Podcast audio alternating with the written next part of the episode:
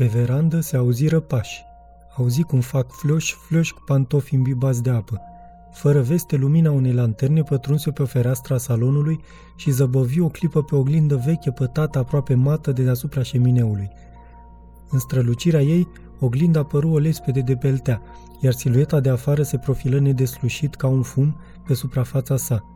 Nimeni n-ar fi putut spune cine e, însă Joel, văzând cum lumina alunecă și piere, auzind pașii din antreu, a avut convingerea fermă că nu poate fi decât Randolph.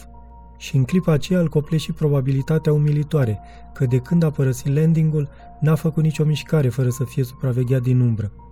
Cât de caragios trebuie să-i fi părut domnului Sansom când și-a luat rămas bun de la el. Se ghemui în dosul unei uși.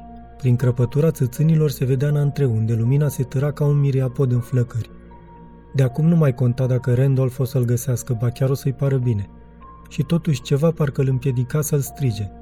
Pașii floși-floși când înaintară spre pragul salonului și auzi un vaier de disperare. Băiețelule, băiețelule!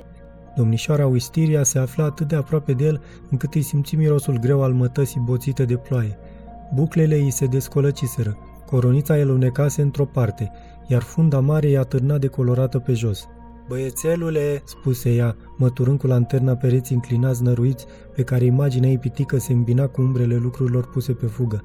Băiețelule, zise ea și resemnarea din glas îi spori patosul. El însă nu îndrăzni să se arate, căci nu-i putea oferi ceea ce-și dorea ea. Iubirea lui era în țărână, țândări, moartă, cu flori uscate acolo unde ar trebui să fie ochii, cu covor de mușchi pe buze. Iubirea lui era undeva departe, hrănindu-se cu ploaie, iar din ruina ei creșteau ca o spumă crinii. Ea se retrase și urcă scările, iar Joel, care asculta ecoul pașilor ei răsunând de sus în vreme ce ea, în nevoia ei de a-l vedea, scotocea jungla de încăperi, se simți cuprins de un cumplit dispreț de sine. Păi ce înseamnă spaima lui pe lângă spaima domnișoarei Ostiria? El are o cameră, un pat al lui, din clipă în clipă are să o șteargă de aici, să se ducă la ele.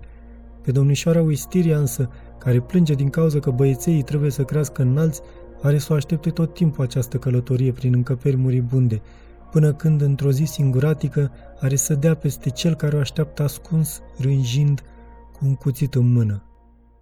A fost un fragment din cartea Alte glasuri, alte încăperi, de Truman Capote, la editura Polirom. Lectura George Harry Popescu